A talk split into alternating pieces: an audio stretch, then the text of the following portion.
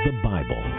From America's colonial period to her rise to become the richest, most powerful nation in history, the ideas and values that guide us, protect us, and hold our society together flow from the pages of this book of books. We hold these truths to be self evident that all men are created equal. Our founding documents affirm and build on the scriptural concepts of God given, not state granted rights, and of liberty under law.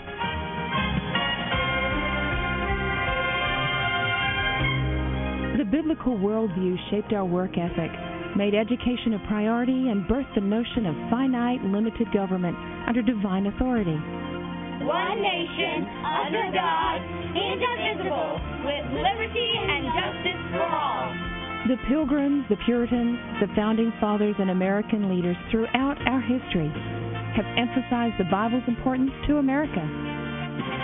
The first and almost the only book worthy of universal attention is the Bible.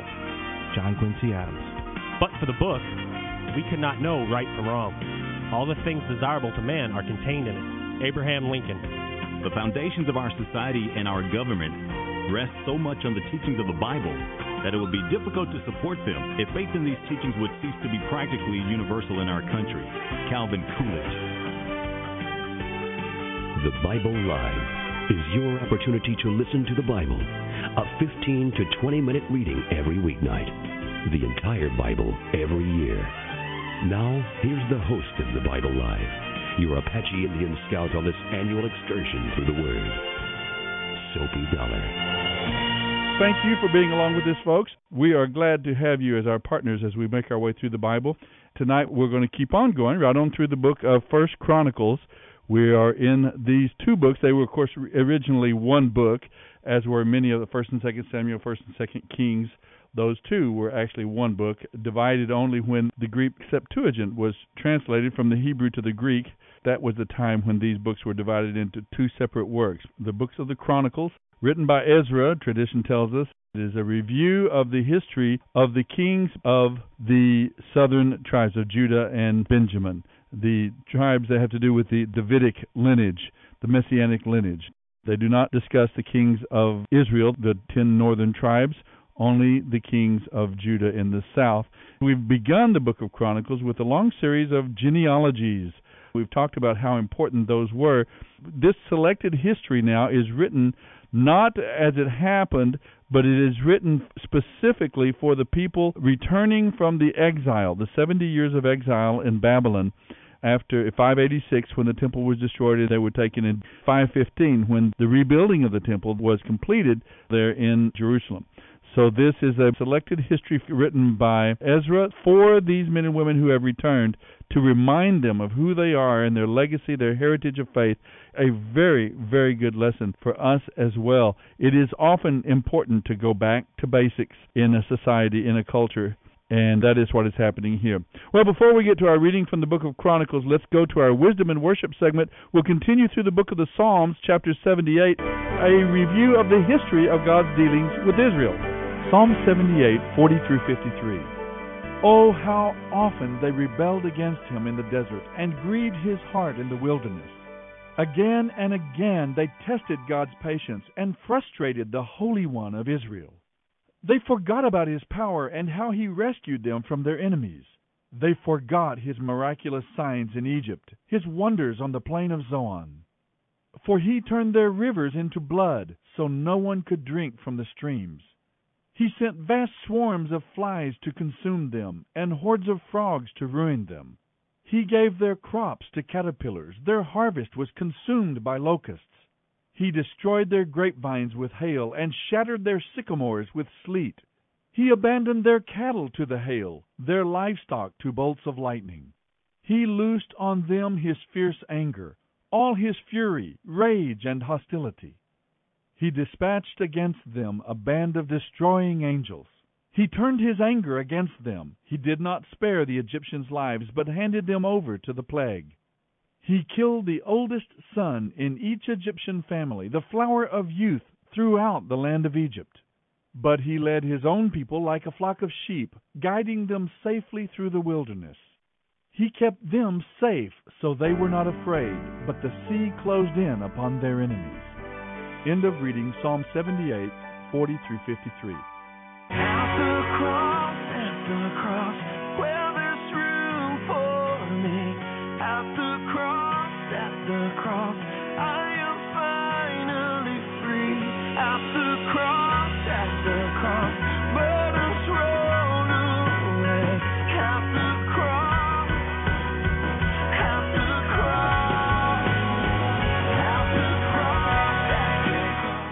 You're listening to The Bible Live with Soapy Dollar. And we are indeed back. This is the aforementioned Soapy Dollar as we make our way through the Bible here on the Bible Live radio program. We've just finished the book of Acts in the New Testament just a few days ago, and now we have returned to the books of 1st and 2nd Chronicles.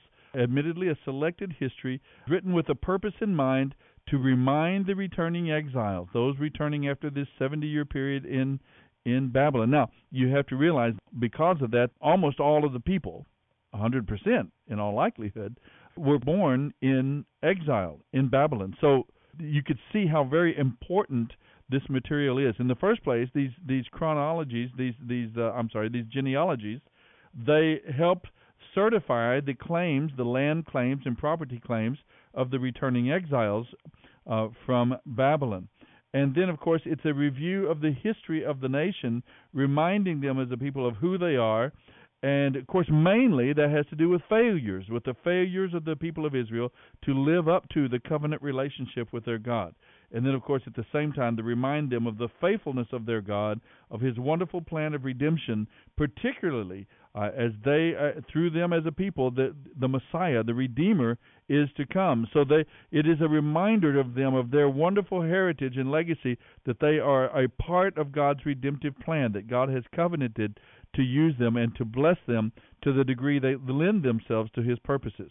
Well, now we're going to pick up in First Chronicles chapter 8. We're going to continue with some of the genealogies of the descendants of Benjamin, uh, returnees from the exile itself. It'll start talking about some of those who are returning and their legacy, their heritage. And then you'll get into King Saul and David. You'll get into the kings of Israel, Saul and David, the first two, and then we'll go to Solomon and then go right on into the other kings of Judah. All right? Starting tonight on the Bible Live. First Chronicles 8 1 through 1147. 1 Chronicles 8. The sons of Benjamin, in order of age, included Bela, the oldest, Ashbel, Aharah, Noah, Noha, and Rapha. The sons of Bela were Adar, Gera, Abihud, Abishua, Naaman, Ahoa, Gera, Shephuphan, and Huram. The sons of Ehud, leaders of the clans living at Geba, were driven out and moved to Manahath. Ehud's sons were Naaman, Ahijah, and Gera. Gera, the father of Uzzah and Ahihud, led them when they moved. After Shaharaim divorced his wives Hushim and Baarah, he had children in the land of Moab. Hodesh, his new wife, gave birth to Jobab, Zebiah, Mesha, Malcham, Jeuz, Sakya, and Mirma.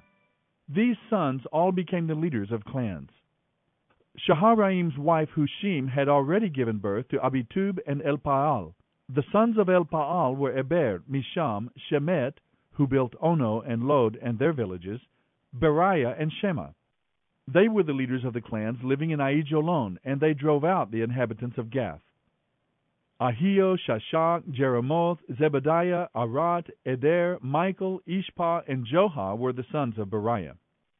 Zebadiah, Meshullam, Hizki, Heber, Ishmarai, Izliah, and Jobab were the sons of Elpaal.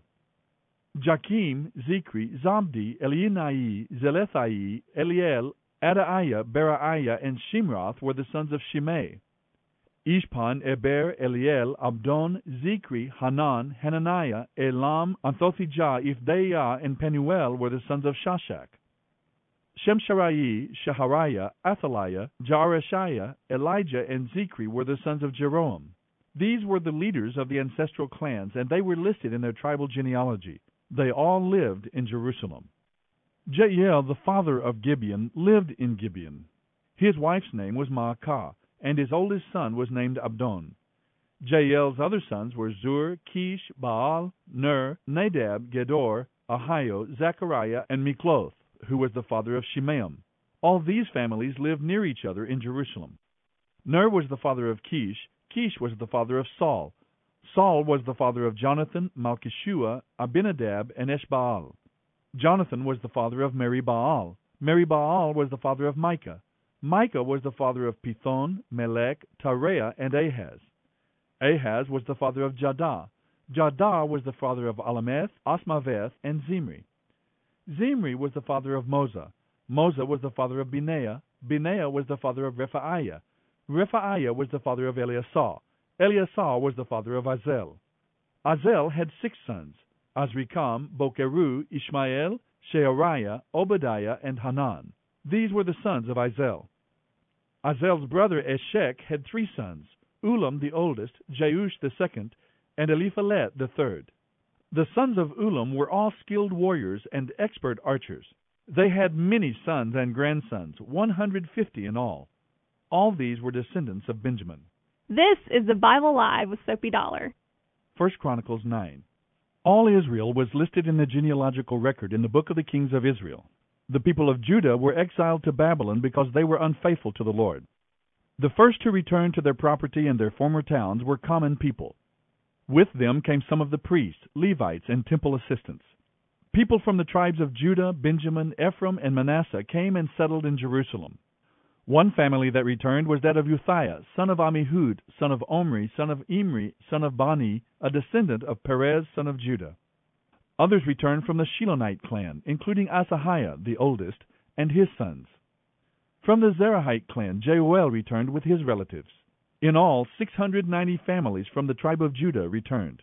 From the tribe of Benjamin came Sallu, son of Meshullam, son of Hodaviah, son of Hassenuah, Ibneiah, son of Jeroham, Elah, son of Uzzi, son of Mikri, Meshullam, son of Shephatiah, son of Reuel, son of Ibnijah. These men were all leaders of clans, and they were listed in their tribal genealogy. In all, 956 families from the tribe of Benjamin returned. Among the priests who returned were Jedaiah, Jehoiarib, Jachin, Azariah, son of Hilkiah, son of Meshullam, son of Zadok, son of Meraioth, son of Ahitub. Azariah was the chief officer of the house of God. Other returning priests were Adaiah, son of Jeroham, son of Pashhur, son of Malchijah, and Maasai, son of Adiel, son of Jahzerah, son of Meshullam, son of Meshillemith, son of Immer. In all, 1,760 priests returned. They were heads of clans and very able men. They were responsible for ministering at the house of God. The Levites who returned were Shemaiah, son of Hasshub, son of Azrikam, son of Hashabiah, a descendant of Merari. Bakbakkar, Heresh, Galal, Mattaniah, son of Micah, son of Zikri, son of Asaph, Obadiah, son of Shemaiah, son of Galal, son of Jeduthun, and Berechiah, son of Asa, son of Elkanah, who lived in the area of Netophah. The gatekeepers who returned were Shallum, Akkub, Talmon, Ahiman, and their relatives. Shallum was the chief gatekeeper. Prior to this time, they were responsible for the king's gate on the east side. These men served as gatekeepers for the camps of the Levites. Shallum was the son of Kori, a descendant of Abiasaph, from the clan of Korah. He and his relatives, the Korahites, were responsible for guarding the entrance to the sanctuary, just as their ancestors had guarded the tabernacle in the camp of the Lord. Phinehas, son of Eleazar, had been in charge of the gatekeepers in earlier times, and the Lord had been with him. And later, Zechariah, son of Meshelemiah, had been responsible for guarding the entrance to the tabernacle. In all, there were 212 gatekeepers in those days, and they were listed by genealogies in their villages. David and Samuel the seer had appointed their ancestors because they were reliable men. These gatekeepers and their descendants, by their divisions, were responsible for guarding the entrance to the house of the Lord, the house that was formerly a tent. The gatekeepers were stationed on all four sides east, west, north, and south. From time to time, their relatives in the villages came to share their duties for seven day periods. The four chief gatekeepers, all Levites, were in an office of great trust, for they were responsible for the rooms and treasuries at the house of God. They would spend the night around the house of God, since it was their duty to guard it. It was also their job to open the gates every morning. Some of the gatekeepers were assigned to care for the various utensils used in worship. They checked them in and out to avoid any loss. Others were responsible for the furnishings, the items in the sanctuary, and the supplies such as choice flour, wine, olive oil, incense, and spices. But it was the priests who prepared the spices and incense. Mattithiah, a Levite and the oldest son of Shallum the Korahite, was entrusted with baking the bread used in the offerings. and some members of the clan of Kohath were in charge of preparing the bread to be set on the table each Sabbath day. The musicians, all prominent Levites, lived at the temple. They were exempt from other responsibilities there since they were on duty at all hours. All these men lived in Jerusalem. They were the heads of Levite families and were listed as prominent leaders in their tribal genealogy. Jeiel, the father of Gibeon, lived in Gibeon. His wife's name was Maacah, and his oldest son was named Abdon. Jeiel's other sons were Zur, Kish, Baal, Ner, Nadab, Gedor, Ahio, Zechariah, and Mikloth. Mikloth was the father of Shimeam. All these families lived near each other in Jerusalem. Ner was the father of Kish. Kish was the father of Saul. Saul was the father of Jonathan, Malchishua, Abinadab, and Eshbaal. Jonathan was the father of Meribaal. Meribaal was the father of Micah. The sons of Micah were Pithon, Melech, Tareah, and Ahaz. Ahaz was the father of Jadah. Jadah was the father of Alemeth, Azmaveth, and Zimri. Zimri was the father of Moza. Moza was the father of Binea. Binea's son was Rephaiah. Rephaiah's son was Eleasah. Eleasah's son was Azel. Azel had six sons, and their names were Azrikam, Bokeru, Ishmael, Sheariah, Obadiah, and Hanan. These were the sons of Azel. This is the Bible Live with Soapy Dollar. First Chronicles 10. Now the Philistines attacked Israel, forcing the Israelites to flee. Many were slaughtered on the slopes of Mount Gilboa. The Philistines closed in on Saul and his sons, and they killed three of his sons Jonathan, Abinadab, and Malchishua. The fighting grew very fierce around Saul, and the Philistine archers caught up with him and wounded him severely. Saul groaned to his armor bearer, Take your sword and run me through before these pagan Philistines come and humiliate me. But his armor bearer was afraid and would not do it. So Saul took his own sword and fell on it. When his armor bearer realized that Saul was dead, he fell on his own sword and died. So Saul and his three sons died there together, bringing his dynasty to an end. When the Israelites in the Jezreel valley saw that their army had been routed and that Saul and his sons were dead, they abandoned their towns and fled. So the Philistines moved in and occupied their towns. The next day, when the Philistines went out to strip the dead, they found the bodies of Saul and his sons on Mount Gilboa. So they stripped off Saul's armor and cut off his head. Then they proclaimed the news of Saul's death before their idols and to the people throughout the land of Philistia. They placed his armor in the temple of their gods, and they fastened his head to the wall in the temple of Dagon. But when the people of Jabesh Gilead heard what the Philistines had done to Saul, their warriors went out and brought the bodies of Saul and his three sons back to Jabesh. Then they buried their remains beneath the oak tree at Jabesh, and they fasted for seven days. So Saul died because he was unfaithful to the Lord. He failed to obey the Lord's command, and he even consulted a medium instead of asking the Lord for guidance. So the Lord killed him and turned his kingdom over to David, son of Jesse. This is the Bible Live with Soapy Dollar. First Chronicles 11. Then all Israel went to David at Hebron and told him, We are all members of your family. For a long time, even while Saul was our king, you were the one who really led Israel. And the Lord your God has told you, You will be the shepherd of my people Israel. You will be their leader. So there at Hebron, David made a covenant with the leaders of Israel before the Lord. They anointed him king of Israel, just as the Lord had promised through Samuel. Then David and all Israel went to Jerusalem, or Jebus as it used to be called, where the Jebusites, original inhabitants of the land, lived. The people of Jebus said to David, You will never get in here. But David captured the fortress of Zion, now called the City of David. David had said to his troops, Whoever leads the attack against the Jebusites will become the commander of my armies. And Joab, the son of David's sister Zeruiah, led the attack. So he became the commander of David's armies. David made the fortress his home, and that is why it is called the City of David. He extended the city from the Millo to the surrounding area, while Joab rebuilt the rest of Jerusalem. And David became more and more powerful because the Lord Almighty was with him. These are the leaders of David's mighty men. Together with all Israel, they determined to make David their king, just as the Lord had promised concerning Israel. Here is the record of David's mightiest men. The first was Jashobeam the Hachmonite, who was commander of the three, the three greatest warriors among David's men. He once used his spear to kill three hundred enemy warriors in a single battle. Next in rank among the three was Eleazar son of Dodai, a descendant of Ahoah. He was with David in the battle against the Philistines at Pas Damim. The battle took place in a field full of barley, and the Israelite army fled. But Eleazar and David held their ground in the middle of the field and beat back the Philistines. So the Lord saved them by giving them a great victory. Once, when David was at the rock near the cave of Adullam, the Philistine army was camped in the valley of Rephaim. The three, who were among the thirty, an elite group among David's fighting men, went down to meet him there. David was staying in the stronghold at the time, and a Philistine detachment had occupied the town of Bethlehem. David remarked longingly to his men, Oh, how I would love some of that good water from the well in Bethlehem, the one by the gate.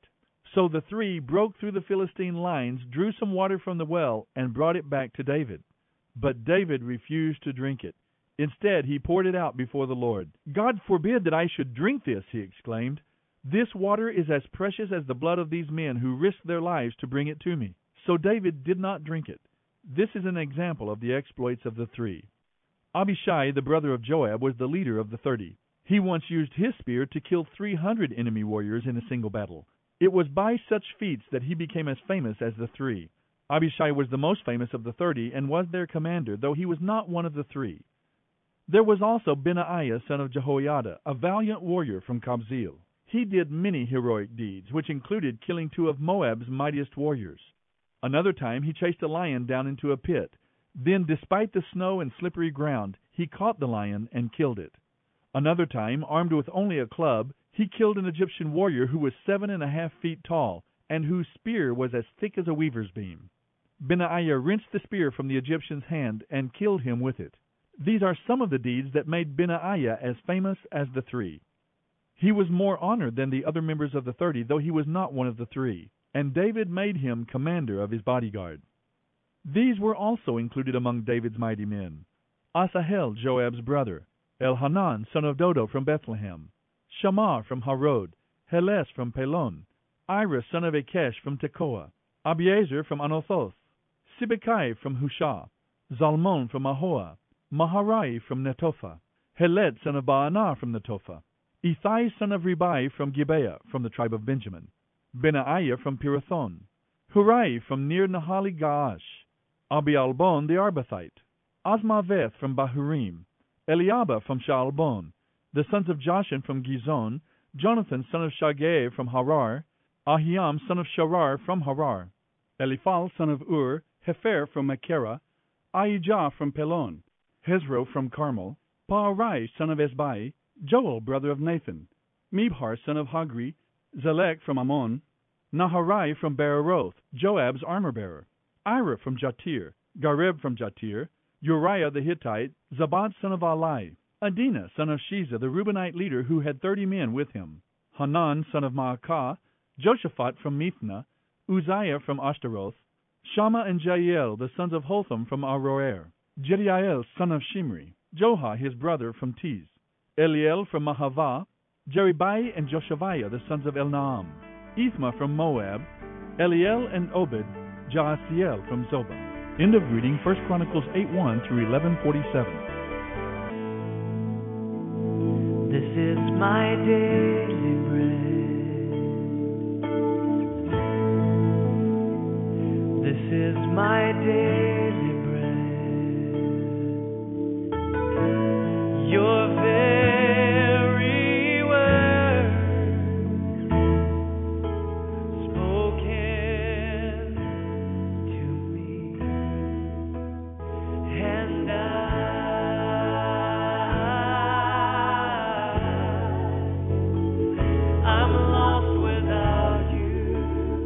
And we are back. We finished the section on the genealogies, and tonight, starting in chapters 8 and 9, 9 he moves to the record of the men and women who returned from exile in Babylon, principally from the tribes of Judah and Benjamin, and then, of course, the priests who return as well, the Levites. Then we get into the genealogy or the family of Saul, the first king, and from there we start picking up then on the kings of Judah. We begin in chapter 10 with the death of Saul. We learn so many lessons from this man. He chose to disobey the Lord, but often it wasn't active disobedience, but passive indifference to God and to God's will. He didn't care enough to obey God in his own personal life and the life of the nation.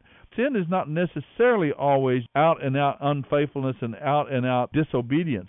But there is a lot of passive indifference. That is, God, you go your way, I'll go mine. I don't really want to honor you. I don't want to acknowledge you at all. I don't want to have any kind of a relationship with you whatsoever. That is, in some ways, what happened to Saul. Another thing I noticed in chapter 8, it was talking about the descendants of Benjamin, and it mentions that one of the persons there got a divorce.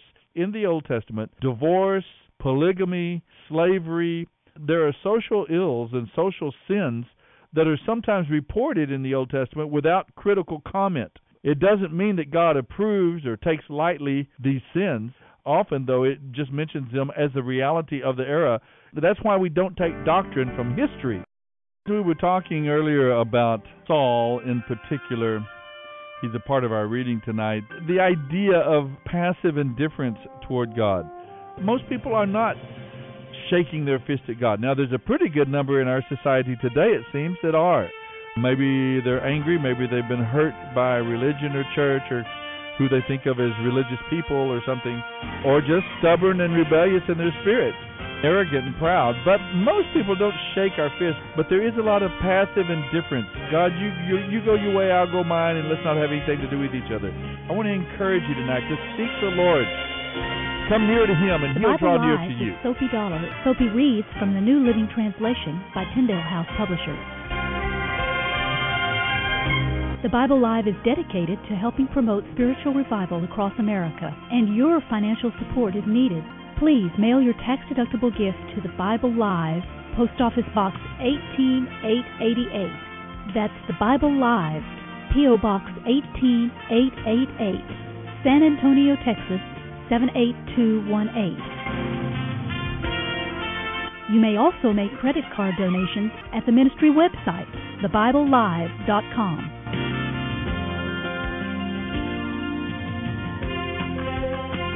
Now don't forget, join us each weekday for the Bible Live with Sophie Dollar.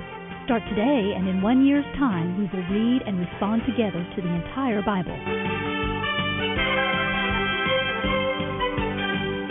Let the most important word you hear each day be God's Word.